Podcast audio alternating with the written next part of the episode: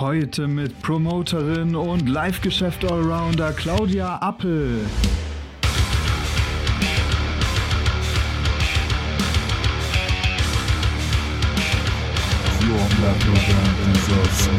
Diese Rider, die man da mit an dem Vertrag unterschreibt, sind Teil des Gastspielvertrages und diese Rider haben erfüllt zu werden.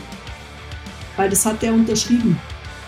Und wenn er das nicht erfüllen kann oder will, dann gibt es zwei Wege. Man einigt sich oder man einigt sich nicht. Herzlich willkommen bei The Band Show, der Szene-Podcast für deine Metal- oder Hardcore-Band. Ich bin dein Host Murphy und ich wünsche dir viel Spaß. Yo, yo, yo, hier ist wieder euer Murphy und herzlich willkommen zu einer neuen Episode von The Band Show. Dieses Mal mit Claudia Appel.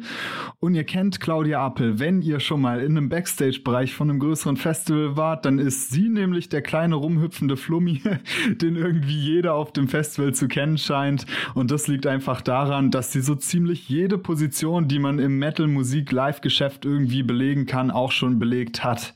Sie war Tourmanagerin der E-Mail Bulls, Managerin bei der Thrash Metal Band Dust Bolt. Sie ist für die Artist Relation auf, äh, in verschiedenen Backstage-Bereichen auf deutschen Festivals zuständig gewesen. Und heute macht sie Radio-Promotion für die ganz großen Bands im Game, wie zum Beispiel Powerwolf oder Amaranth oder Mastodon oder Billy Talent. Und dementsprechend freue ich mich besonders auf diese Episode, diese richtig lange Episode, die ähnlich wie ihre Expertise auch ein Rundumschlag ist. Ein Rundumschlag in alle Ecken des Metal Music Business. Dementsprechend bereitet euch vor, schnallt euch an für die geballte Menge an Erfahrung. Mehr geht einfach nicht. Und ich wünsche euch viel Spaß bei der Episode. Haut rein! Hi Claudia, herzlich willkommen auf dem The Band Show Podcast. Ich freue mich riesig, dass du da bist. Ja, servus. Danke, dass ich da sein darf. Ich freue mich auch total. Ich finde es voll gut. Cool. Ey, ich bin richtig gespannt, weil es ist jetzt das erste Mal, dass ich mal mit jemand Gleichgesinnten rede. Nämlich, wenn ich Gleichgesinnt meine, dann äh, meine ich jemand, der auch Tourmanagement macht und sehr lange gemacht hat und zwar wesentlich länger als ich. Ähm, du hast angefangen damit, richtig, äh, wenn ich das richtig weiß, bei den E-Mail Bulls, ne? Ähm, ja, mit den E-Mail Bulls hat so alles angefangen, eigentlich bei mir in der Musikbranche. Obwohl, ja, es war Emil Bulls und dann durch die Emil Bulls auch äh, bei Emergenza. Mm. Habe ich ja schon mhm. reingehört bei einem Podcast, dass da nicht alle Fans sind davon. Aber ich, ich, ähm, ich finde das immer noch gut. Also ich habe da wahnsinnig viel gelernt und wahnsinnig viele coole Bands kennengelernt und auch also einen Erfahrungsschatz gesammelt, den kann mir keiner nehmen. Das war echt super. Und mit den Bulls bin ich auch immer noch am Start. Also die, wir kennen uns jetzt seit so krass 20 Jahre. Boah. Das sind wirklich 20 Jahre. Ist voll das ist krass. Ja, ich habe auch einen Bart, der geht bis zum Boden. das ist total witzig, weil wenn man so an die Bulls denkt, dann denke ich auch immer noch so an so eine junge Band, so eine aufstrebende neue Band irgendwie. Und dass das jetzt schon 20 Jahre her ist, das finde ich auch völlig wahnsinnig irgendwie. Mhm. Kannst du uns ein bisschen mitnehmen, wie das damals ähm, zustande gekommen ist mit dir und den Bulls? Ja, also ich habe ganz, ganz viele Sachen in meinem Leben schon gemacht. Und damals mit den Bulls, es hat angefangen, also da war, habe ich noch in Regensburg gewohnt und bin aber immer nach München zu Konzerten gefahren, weil in Regensburg halt relativ wenig los war. Also äh, gerade was Metal anging. Und ähm, ich war da öfters im A5 und da hat damals eine Band gespielt, die hieß ähm, Freak Queen. Nee, stimmt gar nicht. Demon Wax hieß die Band. Demon Wax. Und die haben so Stoner Rock gemacht. Und da hat der Jamie, hat da Gitarre gespielt, äh, der Christoph hat Gitarre gespielt und der Wolfi hat gesungen, der ist nicht bei den Bulls mit dabei. Und ähm, der Nico war am Schlagzeug und wer hat eigentlich Bass gespielt? Oder hat der Jamie? Nee, der Jamie hat definitiv Gitarre gespielt. Ist ja wurscht. Auf alle Fälle bin ich halt immer von Regensburg nach München, immer wenn diese Band irgendwo gespielt hat, weil die einfach der Knaller waren. Und ähm, da hat der Christoph mich mal angesprochen, so, ah, voll krass, wie du immer abgehst und so, und dass du so weit fährst. Äh, schau doch mal unsere andere Band an, komm doch da mal auf ein Konzert. Da meine mein ich so, ja, wer ist das? Und er so, ja, die Emil Bulls. Und ich so, äh, ja, nee, das ist mir zu sehr Wannabe Deftones Korn und so. Also ich war damals halt, habe viel Visions gelesen und es war einfach, fand die halt mhm. nicht so geil. Und ich, die Jungs waren aber saunett. Und dann habe ich mir gedacht, ja, wurscht. Also ich fahre halt eh am liebsten auf Konzerte und danach gehe ich noch im Backstage weg. Jetzt kann man gleich in einem Aufwasch machen. Und dann habe ich die live gesehen und die haben mich so weggemacht. Das war wirklich unglaublich. Und das ist was, was ich bei den Bulls auch heute noch schätze. Denen ist total egal, vor wem sie spielen oder wie viele mhm. Leute da vor der Bühne stehen. Die machen alles weg. Die hauen so eine geile Show raus. Und so habe ich die kennengelernt. Und dann ähm, bin ich von Regensburg nach Landsberg am Lech gezogen, weil ich in München keine Wohnung gefunden habe. Und habe dafür eine Jugend- und Event-Marketing-Agentur gearbeitet. Und damals hatte ich keine Ahnung von gar nichts. Da habe bei mir einen Computer hingestellt und habe gesagt, so, du machst jetzt die Pressearbeit. Und ich so, okay, keine Ahnung. Ja, hier ist ein Telefonbuch. Du betreust jetzt die Red Bull Local Hero Tour. Das war so eine Skater-Tour durch Deutschland. Mhm. Und dann hat da auch eine ähm, ganz liebe Freundin von mir gearbeitet, die Caro. Und die hat ähm, die Organisation gehabt für ähm, ein Snowboard-Festival, die Border Mania im kleinen Walsertal. Und ich habe halt immer schon, also seit ich 17 bin, buche ich halt Konzerte, so nebenbei.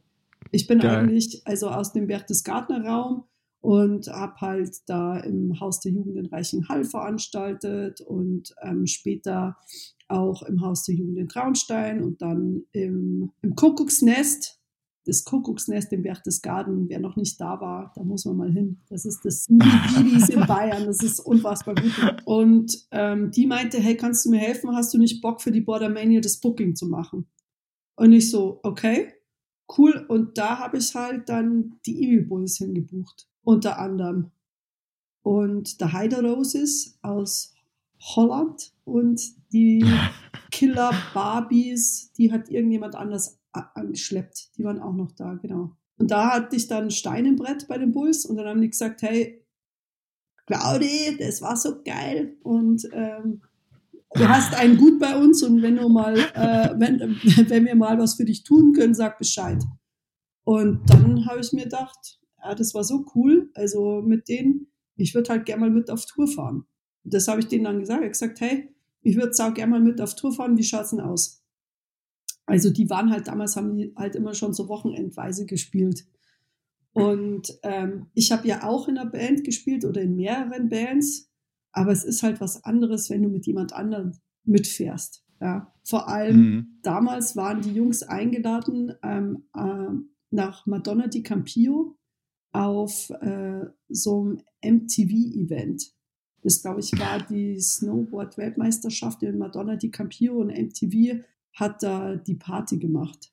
Und da haben gespielt Pitch Shifter, Head P, Papa Roach, die Emil Bulls. Krass. und ja, das war nämlich mega krass. Das war ultra, das war total geil. Und dann äh, durfte ich da mitfahren mit dem Management der Andrea und die Susanna.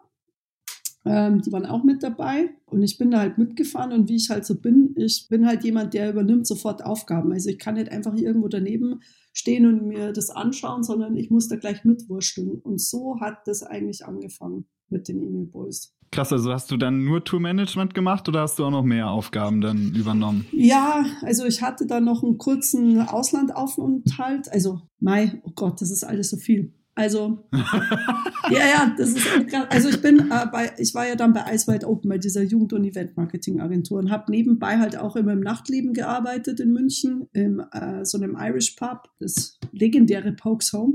Und daneben in diesem Rockclub der Titty Twister. Also. ja. Geiler Name, ey. Geiler Name. Ey, ohne Scheiß. Das waren mega Zeiten. Das war echt so super. Und also, das würde alleine Stories über diese Läden würden einen eigenen Podcast füllen. Wahrscheinlich nicht nur einen. Aber da Wahnsinn. im Nachtleben, da lernst du halt ähm, sehr gut mit Leuten umzugehen, überhaupt in der Gastro. Also im mhm. Nachtleben mhm. halt nochmal umso mehr, weil wenn die Leute alle außer Rand und Band sind, auf irgendwelchen Drogen, Alkohol oder hormongesteuert da durch die Gegend rennen, da lernt man sich schon behaupten. Also das ist, ja. es ist wie im Zoo. Das ist echt cool. und jetzt pass auf, damit ich es hinkriege. Genau. Und dann bin ich von Wide Open und ich wollte halt unbedingt nach München rein. Und ähm, Landsberg am Lech, das war zwar ganz nice, aber mei, da ist halt relativ fad. Also das werden wir zum Beispiel das Bolt auch bestätigen, weil die sind nicht da auch. Ja. Und dann hat da Hans-Georg Stocker, der Betreiber vom Backstage, der hat eine neue Gastro- und Personalchefin gesucht und hat mich halt angesprochen, ob ich mir das vorstellen könnte, weil ich war da halt auch echt Stammgast und kannte da halt auch wieder jeden. Und dann habe ich gemeint, ja, warum nicht? Voll krass. Das mache ich jetzt. War ich 23 fand es eh voll wild, als ich mit 23 einen Chefposten inne hatte. Das war irgendwie, das war krass. Genau. Ich bin gerade, ich bin gerade, äh, muss kurz zwischenhaken, sorry, aber es ist total verrückt, weil ich bin ja jetzt doch ein bisschen jünger als du und trotzdem denke ich mir jetzt gerade so mit diesen Altersschritten, die du nennst, bin ich gerade voll fertig, weil ich habe halt mit 17, 16 auch meine ganzen Shows in den Jugendzentren gemacht und habe dann mit 23 in einem Club in Freiburg eine Führungsposition bekommen. da musste ich jetzt gerade, also sau witzig. Kann man vielleicht sagen, dass das bei dir vielleicht auch so war wie bei mir, dass sich diese ganze Musikkarriere und dieses ganze Eintauchen in dieses Musikbiss nur davon abgeleitet hat, ausschließlich, dass du halt die Mucke so krass geliebt hast und halt auf Shows warst. Ja, und immer noch bin. Also, und immer noch bist. Also ja, ich geil. bin ja jetzt 43. Da, da, da. Und, und ähm, ich bin gelernte Kauffrau im Einzelhandel. Also ich habe eine Lehre gemacht. Ich bin auf eine Hauptschule gegangen und habe eine Lehre gemacht. Und erst nach dieser Lehre bin ich nochmal auf eine weiterführende Schule gegangen. Und das ist was, was ich halt total gut finde, wenn ich jetzt so auf mein Leben zurückblicke und als Mutter von zwei Kindern, dass ich einfach sagen kann, Schulbildung ist nicht ausschlaggebend, ob jemand erfolgreich ist im Leben. Ja, geil. Weil ja ganz viele Eltern ihre Kinder ins Gymnasium prügeln, weil wenn du nicht hm. studierst, wirst du nichts. Kenn ich. das ist halt, ja, das ist halt einfach ein totaler Trugschluss. Und noch, ja. also das zum einen ist ein Trugschluss, und äh, zum anderen, das ist meine private Meinung halt auch, es kann nicht jeder studieren. Also mhm. das ist halt einfach ein Schmarrn. Ja, ich meine, ja. du kannst ja heute, wenn du einen Handwerker brauchst, den kannst du mit der Lupe suchen. Wichtig finde ich ist halt, dass man das liebt, was man macht, weil man verbringt so viel Zeit mit Arbeit im Leben und Arbeit ist wichtig. Man braucht es auch als Mensch oder ich brauche das zumindest für mein menschliches Dasein, dass ich mich wertig fühle und das tue ich durch meine Arbeit. Und ich stehe jeden Tag mit einem fetten Grinsen auf, weil ich mich freue, dass ich das mache, auf was ich richtig Bock habe.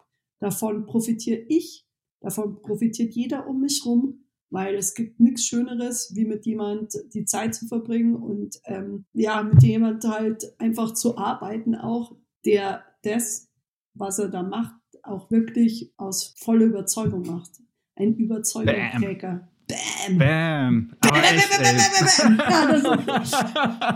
Ja, Geil, ey. Emotionale Brandrede, aber mega geil. Also total spannend. Und dann gehen wir jetzt auch genau da rein, was du so gern machst. Und da würde ich gerne noch mal genauer auf diesen Tourmanager-Job zu sprechen kommen, weil das ist zum Beispiel ein Job, den ich über alles liebe, der mir total Spaß macht, so einfach on the road zu sein und immer woanders und mit einer Band, die einfach zu betreuen und für die da zu sein. Ähm, wie definierst du den Job für dich? Weil ich finde es total interessant, dass das ja ein Job ist, der also den kann man ja nicht unterschiedlicher ausführen, als er in der Praxis ausgeführt wird. Und wir alle haben diesen, ähm, sofort, wenn man Tourmanager hört, hat man diesen Stereotyp vielleicht im Kopf, diese Typ mit schlechter Hygiene, der super ranzig aussieht und der halt voll des Arsches und dich behandelt, als wärst du das letzte Stück Scheiße. Denkst du, es kommt wirklich häufig vor, dass Tourmanager so sind? Oder wie definierst du einen guten Tourmanager? Also, da muss ich noch mal kurz zurückhaken, weil ähm, ich ja nicht nur Tourmanagement mache, also mittlerweile nicht mehr so viel wie früher natürlich ähm, durch die Kids, aber also mit dem Tourmanager war mein allerliebstes Aufgabengebiet halt auch immer Artist Care, Backstage Management. Da wo du yes. dich nicht nur um eine Band kümmerst, sondern du kümmerst dich halt um 60 Bands. So. Und ähm, insofern habe ich auch wirklich mit ganz, ganz vielen unterschiedlichen Tourmanager und Tourmanagerinnen zu tun gehabt. Ich muss dazu sagen, die sind halt genauso unterschiedlich wie der Mensch an sich. Yes. Und meiner Meinung nach muss man natürlich kein schlechtes Benehmen an den Tag legen, um das zu bekommen, was man möchte. Mit Freundlichkeit und guten Manieren kommt man definitiv weiter. Aber es kommt halt auch immer darauf an, wer sitzt mir da gegenüber. Und wenn da jemand ist, der überhaupt keinen Bock hat auf mich, auf meine Band oder was auch immer, ja, also es gibt halt Leute, die haben keine Bock auf Frauen, es gibt Leute, die haben keine Bock auf bestimmte Bands. Und das lassen sie dich dann spüren in ihrer Machtposition. Und da musst du tough genug sein, um ganz klare Verhältnisse zu schaffen, weil diese Rider, die man da ähm, mit an dem Vertrag unterschreibt, sind Teil des, ähm, des Gastspielvertrages. Und diese Rider haben erfüllt zu werden. Hm. Weil das hat der unterschrieben. Und wenn er das nicht erfüllen kann oder will, dann gibt es zwei Wege. Man einigt sich oder man einigt sich nicht. Yes. Also ich habe kein Problem, wenn einer keine schwarzen Handtücher hat. Ja, dann hat er halt keine schwarzen Handtücher. Ist blöd, steht in der Anforderung drin, weil weiße Hand Handtücher halt reflektieren, weil man vielleicht fluoreszierendes Licht hat oder wie auch immer. Aber ich werde mich nicht mit jemandem über eine Wassermarke streiten oder so. Ich werde mich natürlich mit jemandem streiten, der meine Gästeliste mir nicht erfüllt, weil die Teil des Vertrages ist. Ja. Das hat erfüllt zu werden. Überhaupt keine Frage. Sorry, kannst du da vielleicht ein Beispiel nennen? Du musst ja jetzt keine Namen nennen, aber mich würde total interessieren, ob du vielleicht eine brenzliche Situation mal erläutern kannst und wie du da reagiert hast. Wo fange ich an? ähm, ich war mit einer größeren deutschen Band auf Tour, um keine Namen zu nennen, bei einem größeren deutschen Metal-Festival. Da gibt es ja ein paar. Und wir mhm. waren Headliner an dem Tag und ähm, wir hatten drei Leute auf der Gästeliste. Und der Produktionsleiter meinte so, ja, also das hätte vor Wochen angemeldet werden sollen und äh, das geht nicht. Habe ich gesagt, wie das geht nicht. Ja, beim Schwedenrock musst du das mindestens acht Wochen vorher anmelden, sonst geht das gar nicht durch. Und bei uns ist das auch so. Nicht so, ja, jetzt, Moment. Ja, also der hat sofort losgebrüllt. Und dann habe ich mhm. einfach gesagt, es tut mir jetzt schrecklich leid, dass er so schlechte Laune hat. Aber ich bin die Tourmanagerin dieser Band, die heute headlined, die ganz oben auf dem Plakat steht. Und diese Band wird nicht auf die Bühne gehen, wenn diese drei Personen, wir sprechen über drei Personen, wenn die nicht vor der Bühne stehen. Ganz einfach. Und dann gab es halt den Mordseklat. Ich bin dann einfach zum Veranstalter selber gegangen, weil der Typ hatte halt definitiv ein Problem mit mir. Der mochte mich nicht, aus welchen Gründen auch immer. Manche, es gibt Leute, die mögen mich nicht, weil ich halt immer gut drauf bin. Das ist denen zu viel.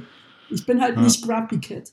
Und ähm, da musste halt dann, da ist halt dann eine Veranstalterin und hat gesagt, ihr sollt jetzt keinen Schmarrn machen und die kommen da jetzt drauf und fertig. Krass. Also man darf sich, man darf sich definitiv nicht einschüchtern lassen, man muss sich für seine Band gerade machen und mhm. wenn dich da jemand anbrüllt, dann musst du das im Kreuz haben, dem ganz klar zu, also du musst einfach immer sehr klar sein. Ja. Ansonsten kann dir da eigentlich auch keiner an den Karren fahren. Ich hatte auch umgedreht schon mal eine Tourmanagerin, die mir bei einem Festival gesagt hat, als ich Artist Care gemacht habe, meine Band trinkt nicht aus Plastikbechern. da wo ich gemeint habe, ah, boah, krass.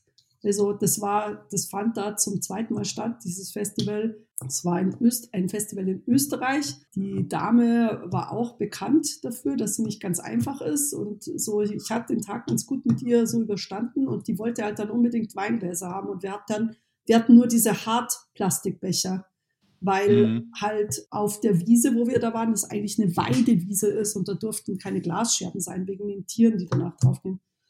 Ja. Dann bin ich da von Pontius zu Pilatus, also das war ganz am Anfang von meiner Karriere und habe versucht, Gläser zu organisieren. Ich bin dann bei den Bauern hin und habe gemeint, bitte, bitte, und ich brauche bitte sechs Gläser und ich kümmere mich darum, dass diese Gläser zurückkommen. Weil damals hatte ich einfach noch nicht diesen Erfahrungsschatz, einfach zu sagen, hey, nein, ja, das geht nicht.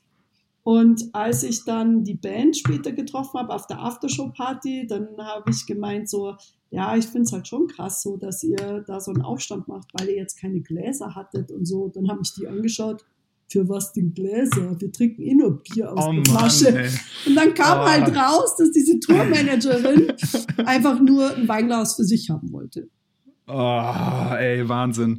Aber das ist, da sprichst du so einen geilen Punkt an, weil ich habe oft das Gefühl, so in der Musikszene geht es ganz viel gerade als Tourmanager darum, mit Egos umzugehen. Unfassbar. Die, die, Leute versuchen und die Egos ihr, dann. Ja, nicht nur Egos. Also wenn du mit so fetten Monsterproduktionen zu tun hast, wie Metallica, Maiden, Red Hot Chili Peppers, Korn, das sind dann 60 Mann und Frau am Start und jeder hat seine Aufgabe da.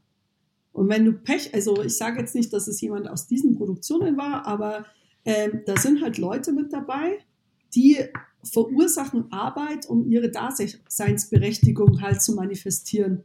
Mhm. Und die kannst du nach einer Zeit halt auslesen, weil die sind einfach nur unnütz. Sind unnütz und stressen rum und nerven jeden. Und da gibt's halt in so großen Produktionen, schleicht sich das halt irgendwann einmal ein. Weißt, wenn dann jeder einzelne Musiker noch einen einzelnen Assistenten hat, aus Gründen, da halt irgendwelche Egos gepudert werden, aus Gründen irgendwie versucht wird, ähm, künstlich was am Leben zu halten, was halt als Band nur noch auf der Bühne funktioniert, aber halt nicht mehr hintenrum, aber das so eine Geldmaschine ist, dass du das halt ähm, am Leben halten musst, sage ich jetzt mal in Anführungszeichen, weil da halt zu viel Kohle mit dem Spiel hängt. Das ist, das ist mega anstrengend und das ist echt ätzend. Da gibt's, da gibt's richtig ätzende Leute. Aber, also ja, das sind, die, das Schlimme ist, die schlechten Erfahrungen, die bleiben halt viel länger hängen wie die guten. Aber ich glaube, ich habe viel mehr schöne Erfahrungen wie schlechte. Aber die ja. schlechten verkaufen sich besser, sieht man ja bei Trump. Ups, habe ich das Voll. gesagt? Ja. Hat sie nicht gesagt.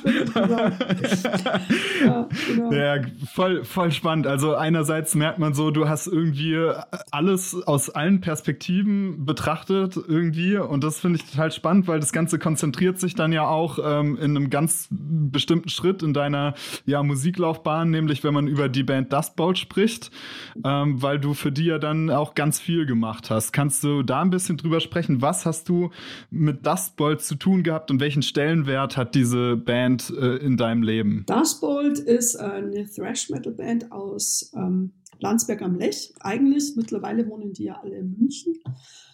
Und da bin ich irgendwie so ein bisschen dazu gekommen wie die Jungfrau zum Kind, weil ich hatte früher, also auch mit 23, hatte ich halt auch ein kleines Management und hatte da Bands, aber ähm, das Management machen ist halt wahnsinnig aufwendig. Also das mhm. ist ein 24-7-Job. Yes. Und ähm, ich wollte es eigentlich nicht mehr machen. Und dann kamen aber das Bold. Und ähm, die Band ist zum einen meiner Meinung nach, also auch live, haben mich die immer überzeugt. Vom ersten Mal sehen an war ich so total geflasht von denen.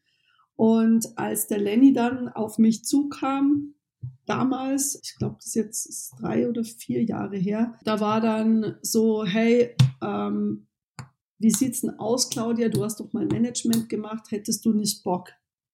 Und ich so, oh krass, wie jetzt und so. Weil ähm, die waren ja auch bei einem Spätzle bei mir im Management. Und der ist aber zu der Zeit gerade äh, Papa geworden. Und ähm, bei der Band hat sich halt ganz viel getan. Da war ein neues Album in der Pipeline.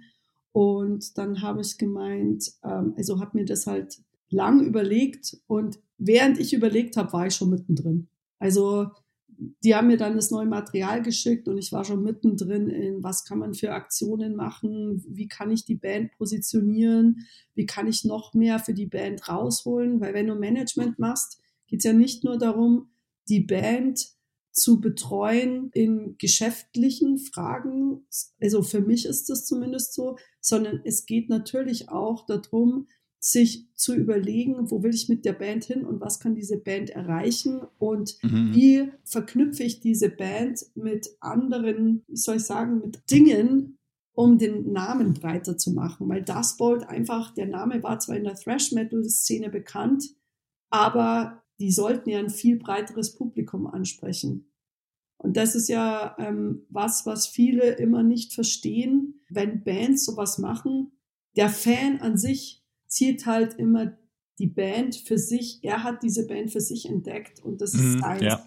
Und wenn Bands wachsen und größere Venues spielen, dann sind Fans oft zweigeteilt.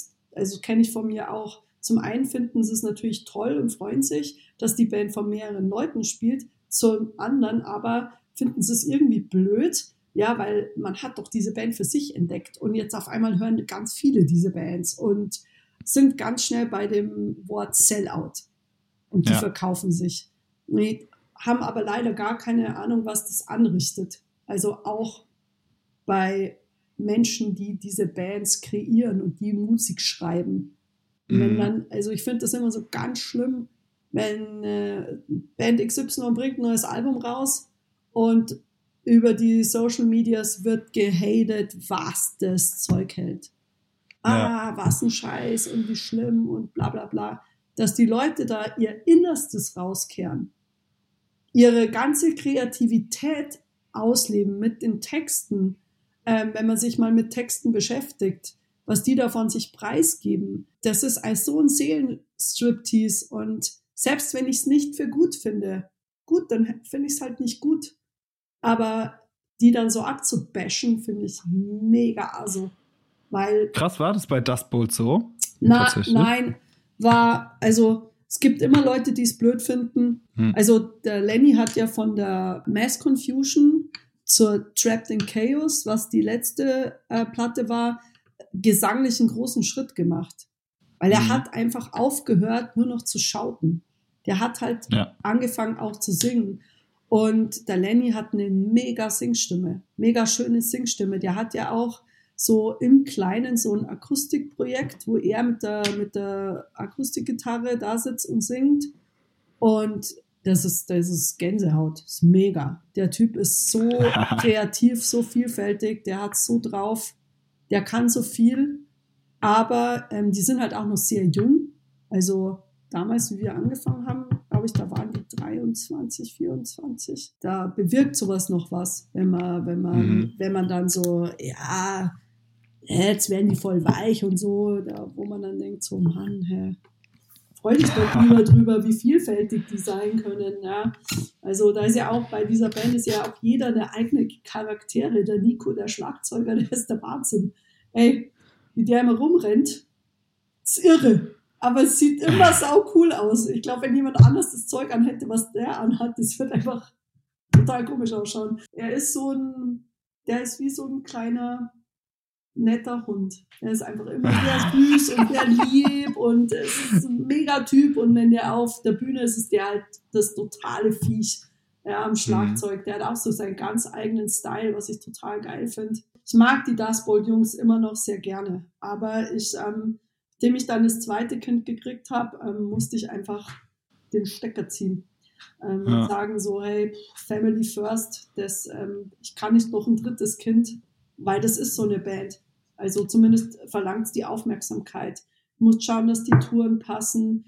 Du musst schauen, ähm, dass du andere Geschäftsfelder erarbeitest, ja, damit die Band Geld hat, um zu touren, weil auch eine kleine Band auf Tour zu schicken kostet wahnsinnig viel Geld. Die Jungs müssen ja auch ihren Lebensunterhalt verdienen. Da muss man sich einfach versuchen, irgendwie Geld zu beschaffen, um die Jungs auf, auf Tour zu bringen. Ich meine, die waren in Asien und eine mega coole Asien-Tour gespielt. Ähm, das haben wir alles aus eigener Tasche bezahlt.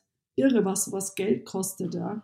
Also wir waren in den USA, allein diese, diese Visas für die USA zu bekommen, ist einfach kompletter Irrsinn, was das Geld kostet. Geld und Zeit, das frisst. Nach außen wirkt es zwar immer so Rockstar-mäßig, ja, aber das ist wahnsinnig viel Geld, wahnsinnig viel Arbeit und es kommt ja nicht, es bleibt da ja auch kein Geld hängen.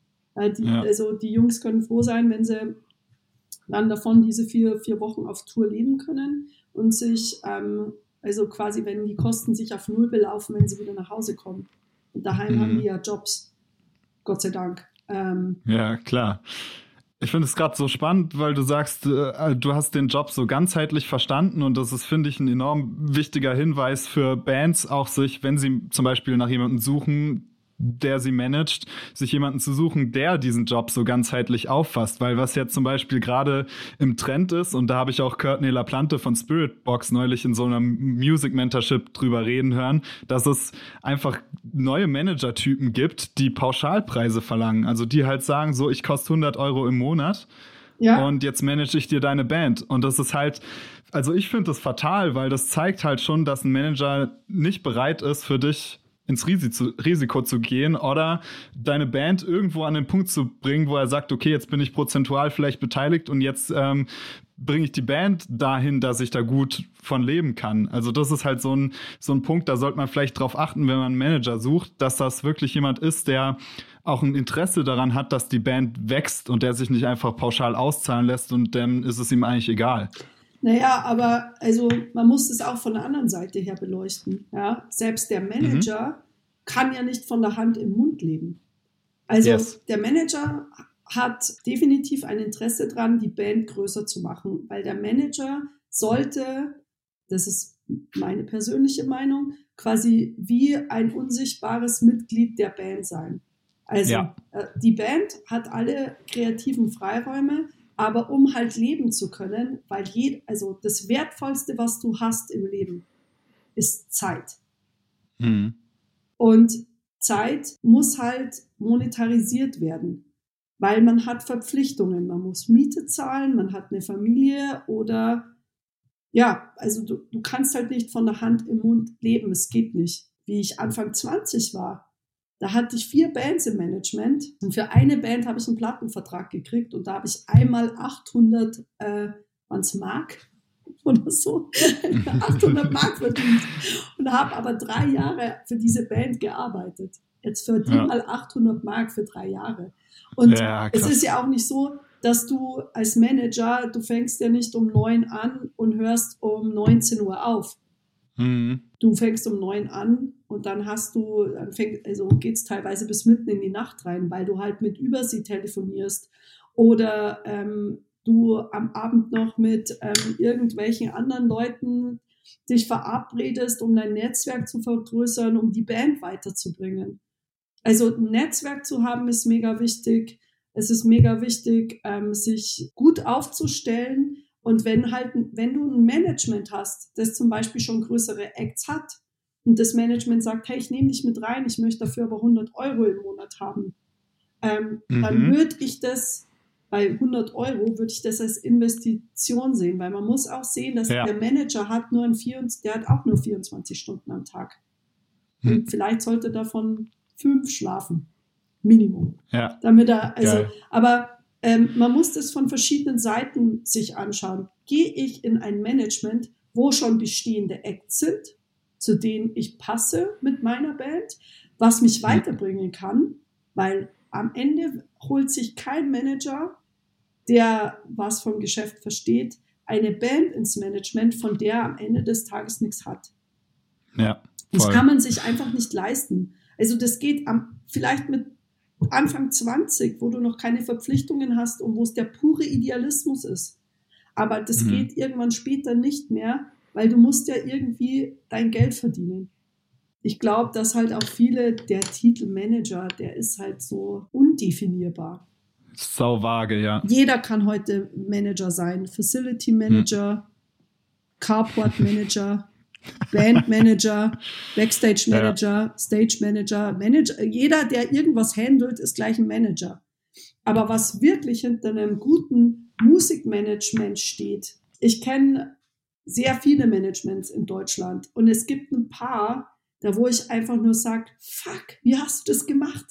Wie geil. Jemand, der gute Deals für seine Bands ran, rankarrt. Das ist ein guter Manager, der seine Band mhm. einfach weiterbringt. Dass die Band am Ende des Jahres oder am Ende des Albumzyklus sagt, wir haben jetzt mehr erreicht wie davor. Der Name ist wieder ein bisschen größer. Wir sehen, wir haben mehr Merch verkauft. Wir sehen, wir haben mehr Auftritte generiert. Wir haben mehr Länder gespielt. So jemand ist ein guter Manager, der ein gutes Netzwerk hat, gute Verbindungen und die für die Band nutzen kann. Das denke ich, da sollte man also nicht bei jedem, der sich Manager schimpft, sagen, wow, geil, wir haben Manager, sondern sich genau. genau anschauen, mit wem arbeitet die Person, mit wem ist die vernetzt, bringt mir das was oder kann mhm. ich das selber machen? Weil ja. auch nicht jede Band braucht einen Manager. Auch gerade also, wenn mal jemand in der Band hat, der sagt, ich habe da voll Bock drauf und mir macht es Spaß und ich bin da auch noch gut drin, ja. warum sollte man sich dann Management suchen? Das hat dann eigentlich nur Vorteile, wenn man so jemand dann hat, der das wirklich übernehmen kann. Ähm, auf jeden Fall. Mich würde voll interessieren, wie hast du, wie sah so deine alltägliche Arbeit, also was hast du ganz konkret gemacht für Dustbolt? So, wie kann man sich das vorstellen? Morgens Kaffee und dann, was war Bandarbeit? das Ding ist, ich ähm, habe immer so ein bisschen Angst, zu viel zu erzählen, weil das war teilweise echt, also ich habe mich ähm, konkret extrem in Infights mit dem Label geschmissen. Wir hatten dann einen Produktmanager sitzen, der absolut keine Ahnung von der Band hatte, der die Band aber länger betreut hat, wie ich im Management war, aber der die Band halt einfach nicht verstanden hat. Der, okay. der kam uns mit so irrwitzigen Vorschlägen, ja, wir sollen doch bitte ein Cover machen von, ähm, wer war's? A Cappella Band aus Ostdeutschland. Prinz? Ja, genau. Prin ein Prinzencover machen. Weil eine von seinen komischen Deutsch-Gothic-Bands damit Erfolg hatte. Wo ich sag, äh, unser letztes Album hieß Mass Confusion. Hast du dich damit beschäftigt? Also wir sind hier kein, kein Kasperlverein. Ja? Die Band verkleidet sich nicht und malt sich an. Wir haben absolut nichts mit so einer Klamauk-Band zu tun. Genau denselben Vorschlag hat er bei Mass Confusion schon gebracht und kam dann wieder mit diesem Vorschlag bei The Trapped in Chaos. Also als Management, ich habe mich sehr viel mit dem Label gestritten. Wir hatten acht Produktmanager, acht Stück weil die Leute sind gekommen und gegangen, gekommen und gegangen, gekommen und gegangen.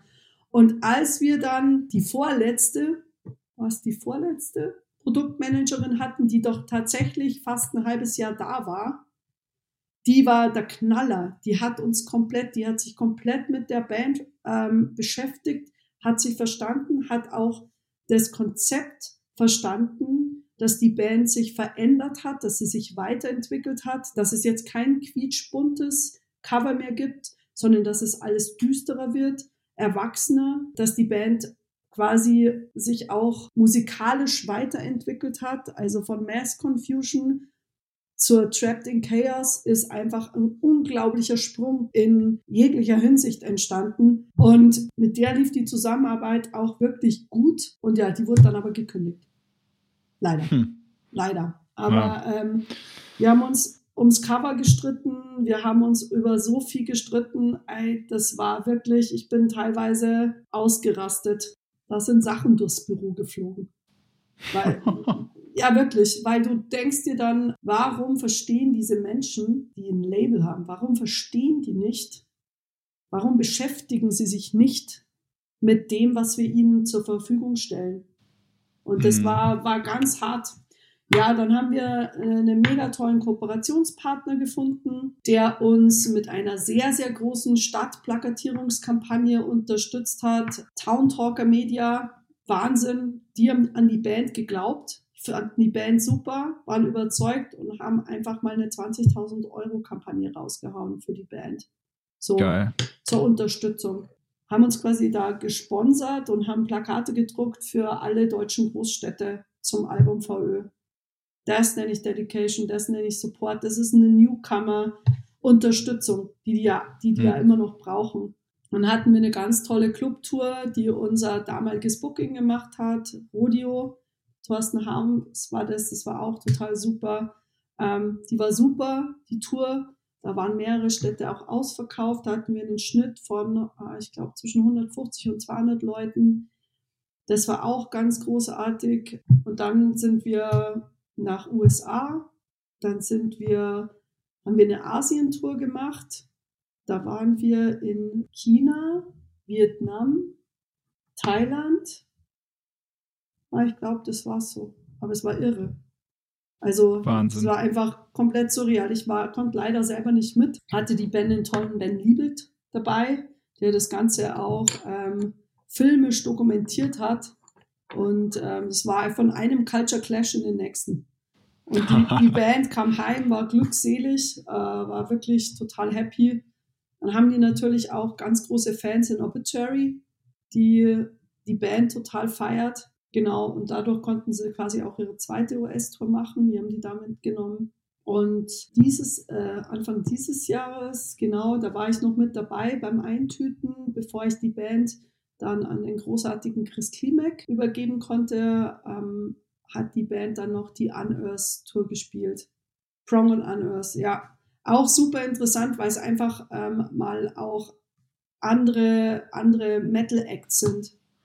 Und Ja. ich finde das ehrlich gesagt total cool, dass man immer mehr versucht, quasi verschiedene Metal-Genres in ein Package zu packen, auch um neue Fans zu erreichen. Weil manchmal ist es so, ähm, dass du, du bist so in deiner eigenen Blase als Fan und kriegst gar nicht mit, was sonst noch so los ist. Mhm. Und wenn du quasi in, in, in einem coolen Package auftrittst, da findet man dann doch mal einfach auch neue Acts oder Ja.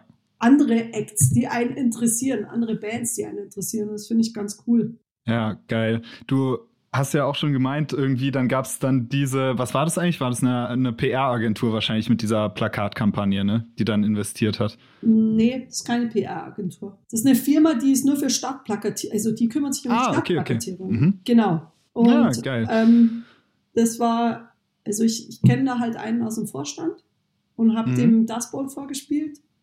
Und der war dann ganz vor, ja, so, boah, sind die geil, mega, mega. Ja, da müssen wir es machen. Das ist halt der Hammer, weil ich gerade junge Bands oft sehe, die ja nur die Labels auf dem Schirm haben als potenzielle Geschäftspartner und sowas. Da, deswegen habe ich auch nochmal nachgefragt. Das ist ja dann auch was, da muss man ja kreativ sein, Ja. erstmal darauf zu kommen und dann erstmal zu sehen, krass, man, wie viele Leute, wie viele potenzielle Geschäftspartner gibt's eigentlich, die, die einem da helfen können oder die der Ja. eigenen Band helfen können, irgendwie voranzukommen. Also Die die, Augen offen Band halten und da voll. Passen. Also wir haben Ja, ja, auch genau, eine, genau. eine mega coole Koop mit Fritz Kohler. Fritz Kohler, die einfach komplett von ihrer Attitude, politischen Einstellung komplett zur Band passen. Mhm. Also ähm, mit denen haben wir auch eine mega schöne Koop gemacht. Und das Ja. befruchtet sich gegenseitig. Ich finde, es ist halt schön, wenn du Kooperationspartner hast, wo es eine Win-Win-Situation ist. Total. Und darum geht's ja irgendwie beim Business machen, diese Win-Win-Situationen irgendwie zu kreieren. Und das Geile ist ja auch, gerade jetzt in der Zeit, wo man mit Mucke an sich immer weniger verdienen kann, ist sowas natürlich eine ideale Möglichkeit. Natürlich sollte die Band dann halt, wie du es richtig gesagt hast, auch dahinter stehen können. Genau, und da würde ich gerne einhaken, nämlich zu einem anderen Podcast, den ich von dir gehört habe, weil da habt ihr nämlich über Bandwettbewerbe gesprochen. Und Mhm. ähm, da wurde halt etwas geschimpft über Emergenza. Aber ich finde halt, wenn du eine Band bist und Emergenza ist ein Bandwettbewerb, da, treffen, da treffen so viele Bands aufeinander, die sich vorher noch nie gesehen haben. Und da, also ist man halt einfach gefragt. Viele Leute spielen bei Emergenza mit, mit dieser Attitude, so, ich habe jetzt hier 70 Euro Anmeldegebühr gezahlt und jetzt macht ihr mal. Wenn du selber veranstaltest, weißt du, was Techniker kosten, was ein Veranstaltungsort kostet, was die Genehmigung kostet. Du brauchst das, Ro das Rote Kreuz und du äh, brauchst Security und, und, und. Jetzt komme ich dahin und leg 70 Euro oder wie viel, ich weiß gar nicht, wie, damals waren es 70, 70 Euro, auf den Tisch, krieg noch Seiten, Fälle, Sticks, bla bla bla, das ganze Zeug kriege ich ja auch noch als Starterpaket. Und jetzt ist es an mir als Band daraus das Beste zu machen. Also, hm. was mache ich? Ich muss mich selber vermarkten und Tickets verkaufen. Musst du so auch, wenn du irgendwo spielst. Du musst Werbung machen. So, ja. du lernst also, wie mache ich richtig Marketing. Geil. Das Geile Perspektive. Das ja. nächste ist, wer sind diese anderen Bands? Boah, cool, die spielen zwar was ganz was anderes, hey, aber ich finde die voll cool. Lass doch mal einen Gig machen. Man baut sein mhm. Netzwerk aus, man lernt sich kennen. Auf diesen Festivals arbeiten ganz viele Techniker, die nicht nur Techniker sind, manche von denen bucken auch, wie auch ich. Mhm. Nicht nur Emergenza gemacht habe, sondern ich habe auch noch Booking gemacht. Und ich kannte total viele Booker. Wie oft mich Leute anrufen und sagen, hey Claudia, boah, wir haben hier eine, ein Konzert. Hast du nicht noch eine junge, geile Band, die Bock hätte, da zu eröffnen? Konnte ich halt, dadurch, dass ich bei Emergenza gearbeitet habe, hatte ich halt einen Pool über ganz viele Bands und wenn mich die live überzeugt haben, habe ich die weiterempfohlen, weil ich die geil fand. Egal, ob die jetzt bei Emergenza gewonnen haben oder nicht, aber wenn ich die gut mhm. fand, habe ich die einfach weiterempfohlen. Also du bist immer deine eigene Visitenkarte und du bist immer derjenige, der entscheidet, was mache ich mit den Möglichkeiten, die mir geboten werden. Und so sollte man jeden Tag angehen. Du musst dich für dich gerade machen, du musst dich für deine Band gerade machen. Und es gibt jeden Tag Möglichkeiten, was für dich oder für deine Band zu tun. Und es sind Voll. nicht die anderen schuld. Es ist nicht ja. so, dass es der Fehler der anderen ist, wenn ich irgendwo verloren habe. Weil nur weil der man. Spotify CEO ist an allem schuld. Ja, der ist an allem schuld. Dauernd, dauernd gerade. Ja, aber ähm, ich finde, man macht, also der Mensch macht sich ganz oft total einfach. Weil ja. es sind immer erstmal die anderen schuld. Das ist zwar einfach, aber das bringt mich ja nicht weiter. Auch ich bin mal sauer auf irgendjemand anders und denke mir so, fuck off. Ich hasse dich. Ich hasse dich, Bruce Springsteen, dass du jetzt ein Album rausbringst. Ich hasse dich, Metallica, dass du jetzt ein Album rausbringst, weil du nimmst mir für meine Band Sendeplätze. Natürlich. Aber, hey, schwamm drüber, ja. Du musst schauen, wie kriegst du deine Bands nach vorne? Im Management oder auch im persönlichen Leben? Wie komme ich weiter im Leben? Hm. Und auch wenn ich, also ich hatte jetzt letzte Woche ein Telefonat mit einer Band, die ich ähm, bei Beastie Butterfly in der Radio-PR mache, die sagt, ja, wir wollen kein Facebook machen, weil Zuckerberg hat Geld investiert in eine Firma, die right-wing ist und bla bla bla, wo ich sage, ey, ganz ehrlich, das ist, ja, Social Media, da sind, also das ist alles nicht geil, ja, aber das sind die Tools, die heute zählen. Und du musst diese Tools für dich nutzen. Ja. Und die Welt ist, ist, also die Welt ist nicht gut. Weil die Welt ist auch nicht böse. Die Welt ist das, was du draus machst. Und darauf kommt an. Also. Nice. Ja. Ja. Es ist, Voll. weißt, man kann jeden Tag verzweifeln. Kann jeden Tag sich hm. hinsetzen und Crybaby spielen und sagen, äh, Covid und alles bricht zusammen und was mache ich jetzt und scheiße, das kannst machen. Das ist aber einfach verschwendete Lebenszeit. Zeit, die nicht zurückkommt. Und dann fragen sich die, die Leute, wenn sie zum Beispiel mit ihrer kleinen Band das erste Mal so äh, im Summer Breeze Backstage ähm, sitzen, so, wow, warum haben die denn alle so eine krasse Ausstrahlung und da, da, da. Aber so wie du es erklärt, ist es halt völlig schlüssig. So die Bands, die einfach lange dabei sind, die Bands, die oben sind, das sind halt die Bands, die genau das akzeptiert haben, die halt gesagt haben, okay, wir hören jetzt auf zu heulen, sondern wir kommen in, ins Aktive, wir machen jetzt wirklich was, wir ändern was dran. Wir sind die, die erschaffen. Wir sind nicht die, die unter irgendwas leiden oder die, die zurückgehalten werden müssen, sondern wir, wir sind die, die ausbrechen. Und das ist ja das, was sich dann in dieser Ausstrahlung auch widerspiegelt. Deswegen finde ich das gerade so geil, dass du es nochmal so deutlich sagst. Ja, also man muss ein Macher sein. Und nicht ja. jeder, der eine Gitarre halten kann oder in ein Mikrofon rein äh, krakeelt, ist ein Künstler. Das muss auch mal, es gibt auch Leute, die nicht singen können, trotzdem erfolgreich sind. Es muss das Gesamtpaket stimmen. Es ja. gibt so viel geile Musiker, Mann, es gibt so viel geile Bands, von denen noch nie jemand was gehört hat, weil sie zu vertrackt und zu verkünstelt sind. Ja? Und da ist es dann an dem Management, die zu entdecken und sich quasi sich deren anzunehmen und deren Kreativität nach draußen zu tragen und zu sagen, schau mal, was ich für eine geile Band habe. Aber in erster Linie bist du gefragt du als Künstler, als Band oder auch im Leben, scheißegal, es ist ja wurscht. was du machst. Und wenn du ein geiler, ähm, was, ich wollte gerade sagen, geiler Rohrverleger bist, das kann man auch.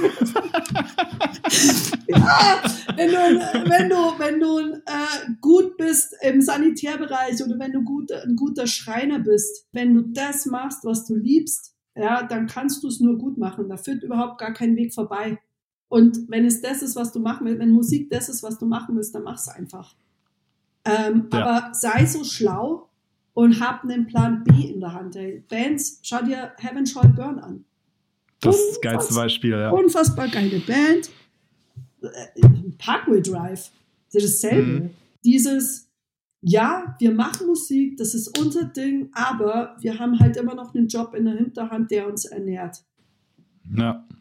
Also ich kenne so viele Bands, die eigentlich ihr Geld mit was ganz was anderem verdienen weil die Musik dich nicht ernähren kann. Aber du hast halt immer, wenn du einen Job hast, hast du halt in der Hinterhand, hey, ich verdiene hier mein Geld, ich bin safe, ich muss mir keine Sorgen machen, wie ich nächsten Monat überlebe, wie ich meine Wohnung zahle, ob ich krankenversichert bin oder nicht. Das ist gut, wenn du das hast. Aber verlier deine Ziele nicht aus den Augen und mach das, was, also mach das einfach, was dich glücklich macht. Und irgendwann wirst du vielleicht in einer glücklichen Position sein, alle, also nur noch Musik zu machen oder im Musikbusiness zu arbeiten.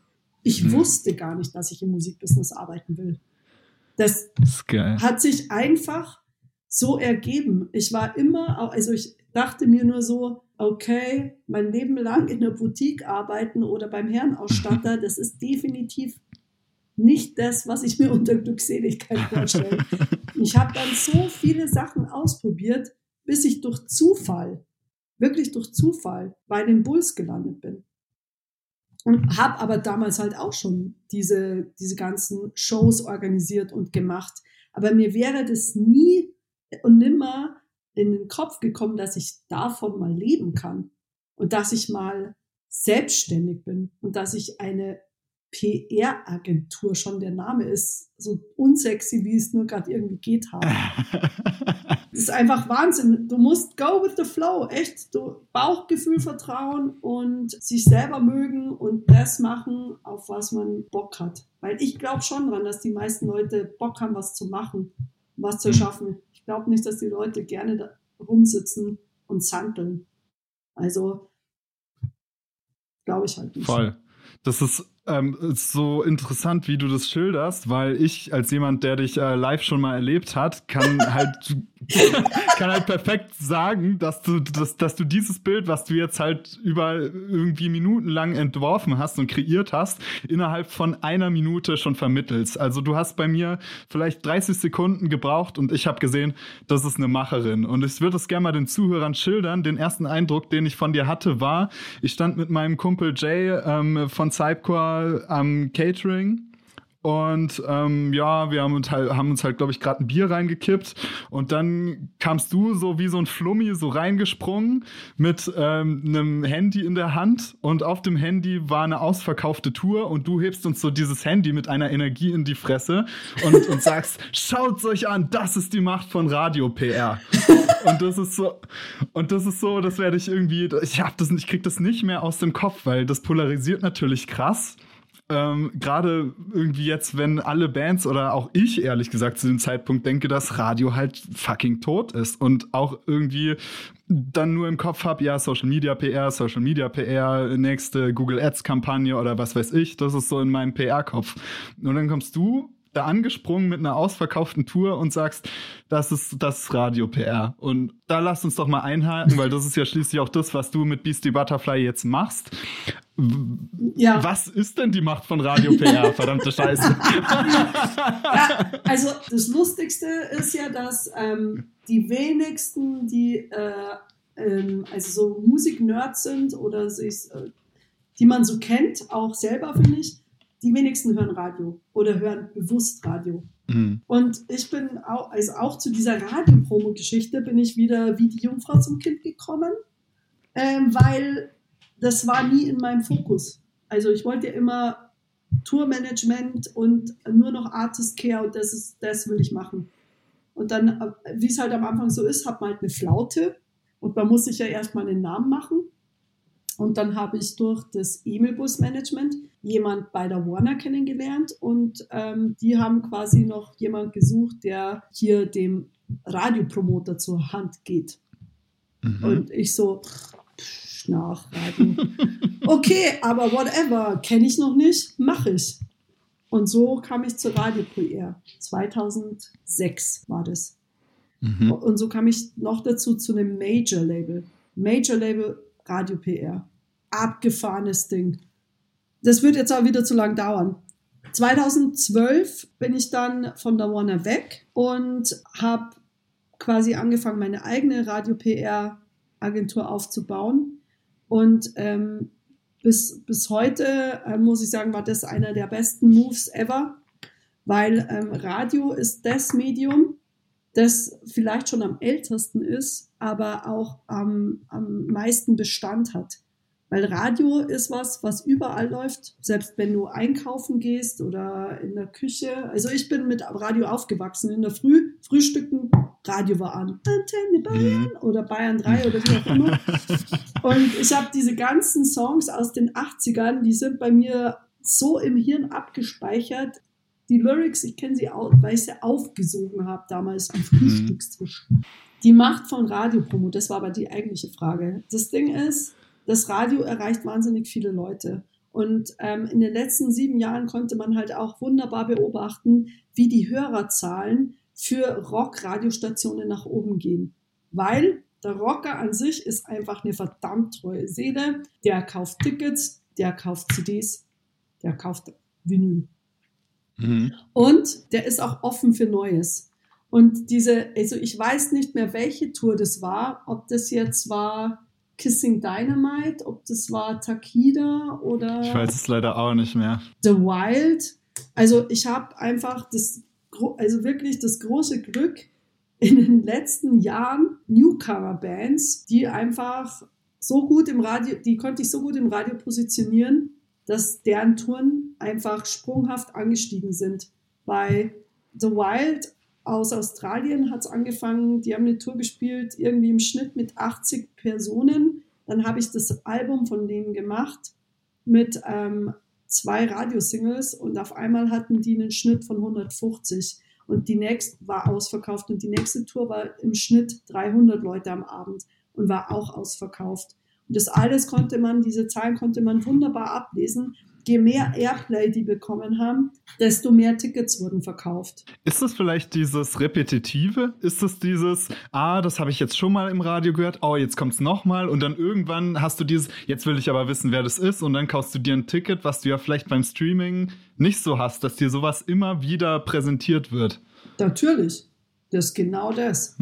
Ja. Weil eine Hot Rotation in der Regel, das hat ja jeder andere, seine anderen Regeln, die Leute sagen immer, im Radio kommt immer das Gleiche. Ja, das hat mit äh, Rotationen zu tun, ja. Es gibt ja. halt verschiedene, das ist ein Rechenprogramm und da gibt es verschiedene Rotationsmodelle. Und ähm, wenn du halt auf einer Rockstation irgendwie in der Woche 18 Mal läufst, ja, also dreimal täglich, drei bis viermal täglich, und du, wenn du in die Arbeit fährst und von der Arbeit zurückfährst, ähm, mit dem Auto oder wenn du in der Arbeit Radio hörst, dann hast du halt einfach eine sehr hohe Wahrscheinlichkeit, dass du den Song zweimal hörst am Tag oder dreimal. Und wenn mhm. dir das gefällt, was du hörst, hörst du natürlich hin. So funktioniert es einfach. Und wenn dann der Radiosender die Show auch noch präsentiert und ähm, da noch Trailer dazwischen schaltet, dann wird man da natürlich angestupst und sagt, ah krass, ja, die sind ja jetzt dann in München, ah krass, die sind jetzt dann in Heidelberg, oh, ich muss mal nach Tickets schauen. So, so läuft es. Und in den letzten Jahren ist mir das halt einfach wahnsinnig gut gelungen, auch ähm, mir Bands auszusuchen, weil ich kriege zwar Anfragen, ähm, möchtest du mit uns arbeiten, aber ich arbeite halt nicht mit Bands, die ich selber nicht gut finde. Also wo ich mir, wo ich kein Fan davon bin ich kann jetzt nicht für eine Band arbeiten, die mich nicht zu 100 Prozent überzeugt, weil dann kann ich diese Band auch nicht promoten. Also promoten heißt, du verkaufst die Band ja weiter. Du musst, man muss Klingeln putzen. Du rufst bei den Radiostationen an. Du erzählst ihnen von der Band. Du erzählst, was die machen. Du machst es ihnen schmackhaft, so richtig. Du musst das Ding hören. weil mhm. sonst hast du leider was verpasst. Und darin ja. Bin ich anscheinend recht gut. Zumindest so gut, dass ich mittlerweile halt auch von internationalen Bands Anfragen kriege und zwar direkt von den Man Managements. Es geht jetzt nicht nur so, dass mich Labels buchen, sondern es ähm, ist auch so, dass mich Managements anrufen und anschreiben und sagen, hättest du nicht Bock für uns äh, zu arbeiten? Also mittlerweile arbeite ich ähm, für Managements aus UK, aus USA und aus Schweden, was halt mega ist, weil ich habe so, so geile Bands. Also es ist wirklich, es ist, macht halt auch voll Bock jede Band, die da, die da auf der Beastie Butterfly Seite unter Radio zu finden ist, ist ein absolutes Herzensthema. Es geht auch nicht alles auf. Also ich habe auch Newcomer, die ich komplett feiere, zum Beispiel, oder so Underground-Bands wie Deadlord. Eine unfassbar geile Rock'n'Roll-Band. So geil. Also wer auf Helicopters steht und äh, Backyard Babies Lucifer in die Richtung, ey, da muss sich Deadlord anhören, weil die sind einfach unfassbar geil. Das ist eine unfassbare Band. Ähm, aber da geht nicht viel. Das ist halt nicht der klassische hm. Radiosound. Hm. Dagegen, wenn du Bands hast wie Takida, die so eine Mischung aus Volbeat und Social Distortion sind, mit ein bisschen Shinedown, das ging ab wie Schmitz Katze. Es war Wahnsinn, einfach nur komplett irre. Die Band war in Deutschland tot. Die war sieben Jahre lang nicht in Deutschland. Dann durfte ich, weil der Manager, den habe ich auf dem Reeperbahn-Festival kennengelernt und habe mich mit dem unterhalten. Und dann durfte ich da die erste Single Master, hieß die, arbeiten von dem Album Sue. Und das ging ab. Das war unfucking fassbar geil. Das war echt mhm. so. Hat aber gedauert. Also es hat drei, vier, fünf Monate gedauert, aber dann war ich in jeder Hot Rotation der Nation der, also der Rock-Radiostationen. Man muss sich schon auch nochmal, also der Mainstream spielt derzeit kein Rock. Der Mainstream mhm. steht auf Apache und äh, Eva Max und Dua Lip und äh, diesen ganzen, ich möchte es nicht sagen, ich finde es, also genau, das ist halt der Trend der Masse gerade. Und die Rock-Radiostationen, die stehen halt einfach auf handgemachte Mucke, darf auch mal bolzen. Ja, mal schauen, was, was da noch so passiert. Also jetzt zum Beispiel ja gerade, wo wir diese Episode aufnehmen, hat Machine Gun Kelly ja, also weiß nicht, ob du den kennst, ein US-Rapper, ähm, ein Album veröffentlicht, komplett Gitarrenmucke. Einfach ein, er hat einfach ein Punk-Album rausgehauen. Zwar, klar, sehr poppig, aber ich will mal gucken. Der Typ, weil der bei The Dirt mitgespielt hat, ähm, und der hat es so verinnerlicht, Myrtle Crew, The Dirt. Das ist genau hm. mein Ding. Ich will so ein Leben haben. Das ist genau mein Lifestyle. ich habe mehr Bock, mit, mit Rockern und Mettlern abzuhängen, als mit irgendwelchen äh, Rappern. Ja, aber ich denke, vielleicht kommt, kommt die Gitarrenmucke ja wieder. Also gerade das zeigt ja, dass, dass man durchaus mit Gitarrensounds auch richtig Erfolg haben kann, weil soweit ich weiß, ist das Album äh, richtig richtig krass eingeschlagen. Ähm, wir müssen leider langsam zur Sekt- oder Selters-Runde kommen, aber davor würde ich dich noch eine Frage fragen und zwar bitte vervollständige folgenden Satz. Das Musikbusiness ist ein Haifischbecken und du bist ein kleiner Wurm. okay, das musst du kurz erklären. Ja, ähm, weil ähm, in dem Musikbusiness ist es, wenn du keine Ahnung hast, sehr gefährlich, sich ganz oft die Finger zu verbrennen. Aber wenn du ein schlauer Wurm bist, dann kannst du dich da sauber durchschlängeln und ähm, kannst dich auch mal im Boden vergraben, wenn die Haie über dir kreisen und äh, dich verschlingen wollen. Es ist sehr interessant, sehr vielschichtig. Man muss viel prüfen, aber so ein bisschen Danger ist ja auch spannend. Also, ja, auf jeden Fall. Genau. Der Wurm Geil. hat kein schlechtes Leben. Das wollte ich damit, damit nicht sagen. Ja. Cool, genau. der Wurm unter Haien. Super. Ich glaube, das wird der Episodentitel. ist die Butterfly, Hammer. ist gleich. Der Wurm unter Haien. Sehr gut. Okay, dann würde ich sagen, zocken wir eine Runde Sekt oder Seltas. Jo. Und äh, es wird hart für dich. Ich, äh, es, es, tut mir leid. Aber es fängt gleich brutal an. Okay. Das, das Bolt oder Suicidal Tendencies? Ach, krass. Ähm, boah, das ist heavy. Also, ja, aber trotzdem das Bolt. Trotzdem das Bolt. Ja. Okay. Wahrscheinlich einfach aufgrund der, der persönlichen Beziehung auch, ne? Ja, und Suicidal, die, also die Jungs sind schon so lange im Business und so, und das ist eine Band, die ich einfach unpackbar liebe. Also, das weiß man ja auch, wenn man mich kennt. ähm, aber ja, äh, nee, aber ähm, das Bold, also sind halt Familie, würde ich dann sagen. Alright. Eine Band kann ohne Geschäftspartner groß werden, ja oder nein? Nein, definitiv nicht. Dafür ist der Musikmarkt einfach nicht gemacht. Du brauchst immer einen stärkeren Partner, der dich an die Hand nimmt und mit zur nächsten Treppe zieht. Hm.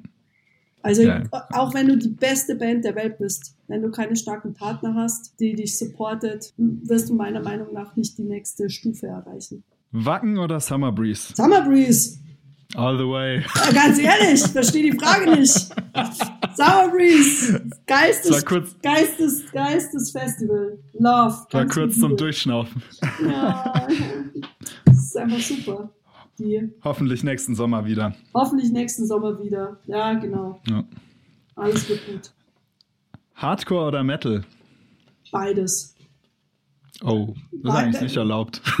Ja, aber ich bin nicht so einer, der, also der, ich bin nicht so jemand. Also ich höre nicht nur Hardcore oder Metal, ich höre auch manchmal Klassik oder Popmusik. Es muss mich, es muss mich berühren es muss mich berühren. Und es gibt Hardcore-Bands, die berühren mich krass und es gibt Metal-Bands, die berühren mich krass. Ähm, also da, wenn man, wenn man sich entscheiden müsste zwischen äh, Gojira, Querla, Taxi, Sick of It All, Agnostic Front, äh, Heaven Shall Burn, es geht nicht. Also mhm. deswegen sind ja Festivals so toll. Da sind die alle. Da geht man da hin, dann sieht man alle und es ist einfach geil. Ja, ist vielleicht die Antwort auf die letzte Frage, nämlich Club oder Festival. Ja, es geht auch nicht. Also beides. beides. Also es gibt nichts Geileres wie eine kleine Clubshow, wo du von der Bühne diven kannst und dich in den Moshpit reinballerst.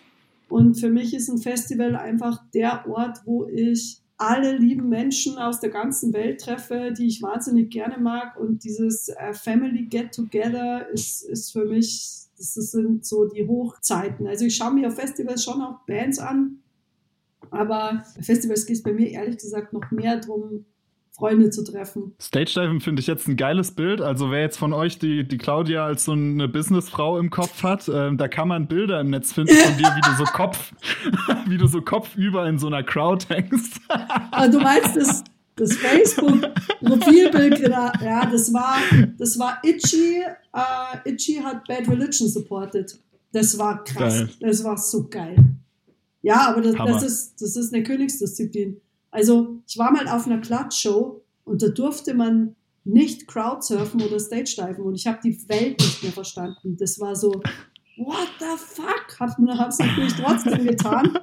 Ähm, die Security wollte mich dann raushauen, aber ich kannte die halt alle als Veranstalter und habe mich dann wieder reingeschmuggelt. Aber sie haben gemeint, sie haben voll die krasse Ansage gekriegt. Das darf nicht gedived und nicht, das, die Band will das nicht oder der, weil da mal was passiert ist irgendwie und ich so, ja, fuck. Aber das ist, das, also ich war jetzt auch einmal auf so einer, auf so einem Sitzkonzert. Boah, ja, das ist schlimm. Also es war total geil, weil ich endlich wieder eine Gitarre und Schlagzeug und so, aber ich bin jemand, ich kann nicht sitzen. Also Flummi trifft's voll. Ich muss rumbouncen. Ich musste immer Stillstand ist der Tod. Das geht gar nicht. Ganz schlimm. Eh gutes Schlusswort. Stillstand ist der Tod. Ja, so ist Bam. es. Bam. In jedem Bereich. Stillstand ist der Tod. Hey, vielen Dank, Claudia, für dieses mega geile Gespräch. Ähm, Im Prinzip haben wir über alles geredet. Ja. Voll geil. Ich, also, ich hoffe, das passt auch für alle, die erwähnt worden sind hier. Ah. Ja, nee, ich fand's super. Ich bin auch echt, ich finde es voll voll toll, dass ich in einem Podcast sein darf und so, weil das, ähm, ich habe jetzt dann bald äh, 20 Jahre Beastie Butterfly, also die F Firma Beastie Butterfly. Mich gab es ja vorher schon als Selbstständige, aber Claudia Müller hat sich halt nicht so geil angehört. und insofern bin ich da voll dankbar. Dass ich da sein durfte. Es war echt, hat Spaß gemacht. Dankeschön. Cool. Und ich freue mich, dass du da warst. Und euch da draußen bitte in die Shownotes gucken. Da seht ihr auch nochmal Beastie Butterfly verlinkt und könnt euch mal genau anschauen, was äh, so eine Radio-PR-Agentur macht. In der Form, äh, was, was Claudia so macht. Und äh, wir sehen uns dann nächste Woche. Ich freue mich auf euch bei der neuen Episode von The Band Show. Bis dahin. Ciao, ciao. Yeah, du hast jetzt schon über eine Stunde diesen Podcast gelauscht und das zeigt einfach, dass du es verdammt ernst meinst und dass dir das Ganze hier auch irgendwie zusagt und das finde ich extrem geil und dementsprechend möchte ich dich noch dran erinnern, falls du auch zu den Menschen gehörst, die mich auf Instagram anschreiben und sagen, hey, ich habe die und die Episode verpasst und äh, echt, mit dem hast du eine Episode gemacht, dann kannst du das jetzt verhindern, denn ich weiß, der Podcast kommt wöchentlich raus, da geht einem öfters mal eine Episode durch die Lappen. Aber wenn du jetzt mal bei Spotify einfach auf den äh, Podcast klickst und dann ganz nach oben scrollst, dann kannst du dem Podcast folgen. Und mit dem Klick auf Follow wirst du benachrichtigt, wenn eine neue Episode rauskommt. Und abgesehen davon hilfst du damit dem Podcast auch anderen Leuten vor vorgeschlagen zu werden, populärer zu werden und das wirkt sich wiederum auf die Gäste aus, die ich einladen kann, beziehungsweise die Möglichkeiten, die sich mit dem Podcast bieten. Support ist kein Mord, bleib am Ball und ich freue mich auf nächste Woche, wenn es wieder heißt The Band Show. Bis denn!